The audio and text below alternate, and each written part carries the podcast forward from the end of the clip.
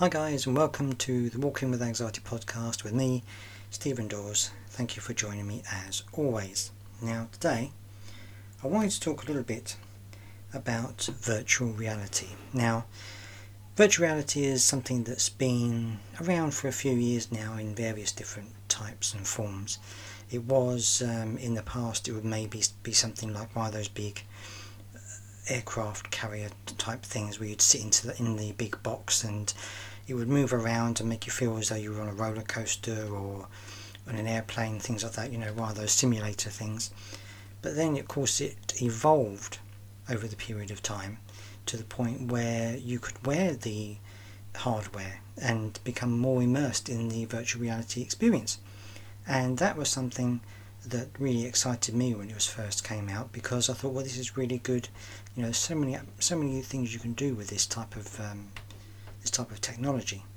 Nowadays, there are so many different types of virtual reality out there. You know, it's it's kind of become really almost mainstream in a way because you can now access it in various different ways that you couldn't before. Before, it was uh, maybe a couple of years ago, the PlayStation came out with their with their version of the VR, and that's of course a bit, quite big and cumbersome headset that you wear. And then of course you have the Oculus Rift and things like this, which are also a bit cumbersome, but they're also dedicated pieces of hardware, so you need to plug them into your laptop or to your computer or your PlayStation or wherever it might be, so that you can experience what you want to see. But now, of course, it's become even more commonplace because you can now access it on your mobile phone. And there's little cases you can buy that you can put your phone into, and there are games and videos on YouTube that you can watch and play and become immersed in VR that way. And that's even easier than it ever has been before. And I think what the great thing about this is that it can give people access to things that wouldn't necessarily have access to. For example, I know that games are probably the biggest thing that VR has brought to people, but I think it goes way beyond that. I mean, I've seen applications for museums where they do virtual tours and you can go into the virtual world onto your headset or wherever it might be and walk around the museum as if you were in there. And I think that's a fantastic idea because if you live halfway across the world from this museum, say for example you want to see the British Museum and you live in Australia, the chance of actually getting to see the British Museum in the flesh or in the stone, as you as it were, might be quite quite remote. Whereas if you have a virtual tour, you can sit in your living room and go around the British Museum. And okay, it's not exactly the same, but it's pretty close because you're still able to see everything you're still able to look around and see the, the space and how big it is and things like this and get the sense of scale. So I think it's got a lot of applications. Also, one thing that I personally used a couple of years ago was the BBC brought out an app during the World Cup where you could go into virtual reality and you could sit in the stand and watch the game, or you could sit behind the goal and watch the game. And it was great. I really enjoyed it, especially when you have your earphones on and that's kind of really what I was thinking about because I know there are some people out there who may not have been involved with virtual reality, may think to themselves, well, you can't really see, you can't really experience it, you're not really there. But I have to tell you, when I've done VR myself, after a while you do kind of get into the whole atmosphere of where you are, especially if you're wearing headphones, and you do tend to forget that you're in this world and you kind of forget what's going on around you outside of, of this virtual world because you're immersed in what you're doing. And there's been a lot of research, and I've been looking into some of it on a, on a website that I've been looking at called The Scientific American. And they've been talking about how virtual reality might be able to help people with certain mental health conditions because it can give them a sense of being somewhere or doing something without actually doing it or without actually being there. And it can be a safe way to help people with certain conditions. Now, this in terms of helping mental health that isn't anything new. Uh, they've been using it virtual reality in this situation for PTSD for a number of years, and they seem to have got some good results from it. And I think that's part of the reason why they're looking at uh, going further into other conditions. And they've mentioned some of them in this article, and I'll put a link to it in the description on the podcast.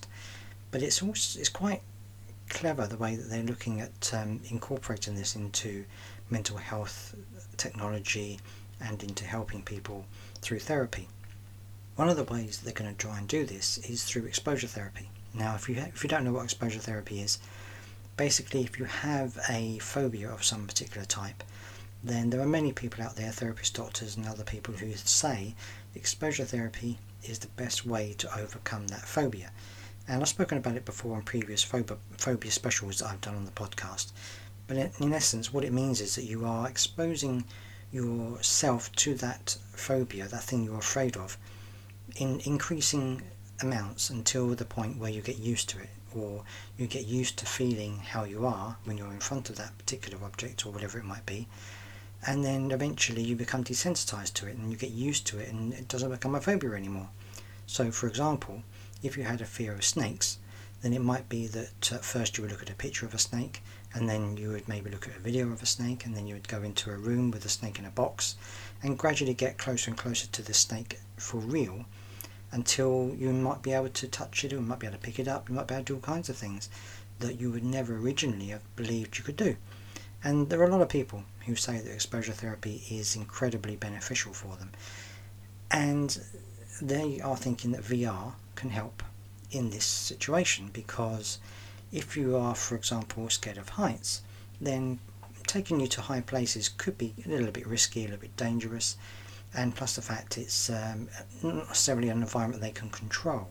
However, they could put you into virtual reality and then you could go into progressively higher places in the virtual reality world, which would still give you the similar feelings of being high up, but you're in a controlled environment. You're in an environment where they can monitor you and they can assess how you're doing and they can stop it at any time, take you out of that situation, and you're fine.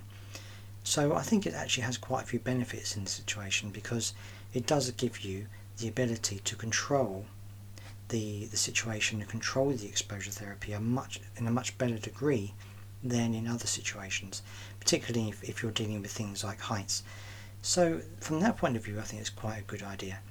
Another area that they're looking at, which could be good for virtual reality, is for things like social anxiety. Because if you're socially socially anxious, as I am myself, it could be the case that you don't like going out into crowds of people, or you don't like going into social situations, or you don't like speaking in front of many people. Now, it could be that rather than putting you into a big crowd of people and trying to get you over your phobia by doing that, they could introduce you into a crowd of people in the virtual world, which would still be quite challenging for you in terms of your phobia or in terms of your stress levels, but would be a controlled environment. So if you did become really panicked, if you had a panic attack and you really couldn't cope with it, they could then remove you from that situation fairly easily. The same goes for public speaking. If you have a phobia of public speaking, you could then perhaps be going into a virtual world and doing a, a presentation in front of a group of people. And of course, although it won't be necessarily exactly the same as doing it for real, it does give you a sense of what it would be like and it gives you practice in front of many different people. And your your nerves and your anxiety would be dealt with a lot easier in that situation and then when eventually you got into the real situation. It wouldn't necessarily be as bad because you've already experienced what it would feel like in the virtual world. And I think there are many different things that they could use in terms of trying to help people um, in this way. I think there's also other benefits that you can have. I mean you could have virtual therapists. I mean, you know, if if you have a therapist, if you're housebound, for example, and your therapist is a long way from where you live, then you could do virtual reality via therapy or things like this. I know you can do it via video link, but in a virtual world, it might feel a little bit more contact with the person that you're talking to. You'd have a bit more of a of a feeling of where they are and what they're doing, and, and a bit more um, a bit more in-depth conversation with them because you feel like you're in the same space that they are. I think that would have a very good place for virtual reality to be used in certain therapy situations. And of course, there are many other situations where you could use virtual reality in terms of medical procedures, in terms of all, all types of things. And I know that virtual reality in itself isn't quite as high high profile as it used to be, for example. I mean, back in 2017 or whatever, I mean, it was really, really popular. And although it is not quite as popular as it was back then, I think there are still many, many areas where virtual reality can be beneficial. And I certainly think that this is one of them. For mental health, in many ways, having access to these services can be very difficult. And if you don't have the resources available, should I say, to access these mental health services, then you could be waiting for a very long time to get your exposure therapy or to get your talking therapy or whatever it might be. So if you're able to access it virtually, that I think would be very very good for you. It would be very good for the people who are providing that service because it would probably be cheaper, and it would also be utilising existing technology to help people with something that can be very very difficult to deal with. So I think it's a win-win situation myself. But as I said, I will leave a link to the uh, article in the description to the podcast, and I'll let you read it and see what you think. That's all I've got time for today. Thank you for listening to the podcast as you always do. I hope you're having a good week out there, and I hope that the rest of the week goes well for you. And I'll speak to you later on in the week. Till next time, thank you very much. Bye bye.